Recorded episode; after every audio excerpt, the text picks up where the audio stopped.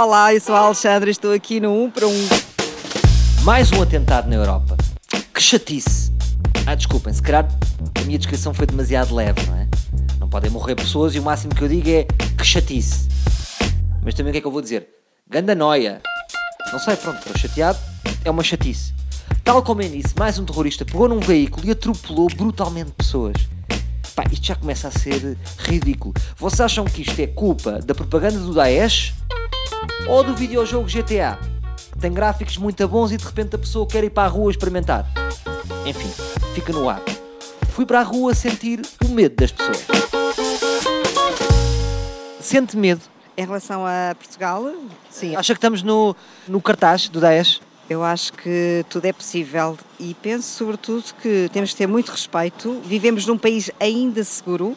Eu, eu, por acaso, vivi esse tipo de atentados quando estive em Paris, na altura quando foi o Charlie Hebdo.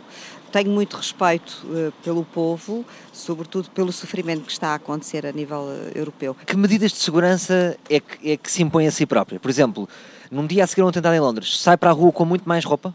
Eu acho que sim, você com muita roupa, principalmente porque tenho um pavor das bombas. Imagine, eu agora saía assim, conforme estou, à primaveril.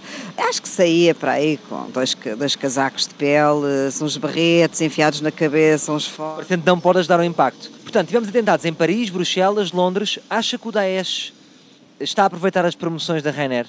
Eu acho que sim. Eu acho que são tão super, são eficientes em ir e voltar num ápice, boom, e pronto, e vai lá, você sabe. Há uma coisa que eu acho que o Daesh faz mal, eu acho que lança aqui esta ideia, veja o que é que acha, que é, sabe aqueles grupos no Facebook que há de operações stops a dizer amanhã das duas às três eles vão estar na rotunda do Marquês. Porquê que o Daesh não faz isto? Amanhã às três vamos fazer um atentado em Westminster. São portugueses. Se fossem portugueses, certeza teriam essas ideias. Se eles viessem para cá, não vêm, porque nós temos uma grande divisão, que é o oceano. Portanto, eles não vêm porque não sabem nadar. Imagine, se soubessem. Eles podem vir a pé do Médio Oriente. A pé ainda... Aí passavam também, quiçá, por Dá para ir a Fátima. pé? Não, e dá, passavam por Fátima. Pronto. Ora, isso era uma ideia. Vinham com ideias de terror, passavam por Fátima. É pá, desisti. Desisti, isto é um país pacífico, há aqui uma boa onda. Eu acho que Deixa-me cá comprar umas velinhas por 48 euros. É, 48 euros. Ai, Acho que é caro, acho que é caro. eu acho que é caríssimo, mas olha, mas é bom investimento. A fé é, É muito bom. bonita, mas tem que se investir. Exatamente. Eh, Nós precisamos de tanto dinheirinho, era uma boa. Passavam, compravam meia dúzia de velas. Então fica a ideia. Exatamente, eu acho que é- fica a ideia.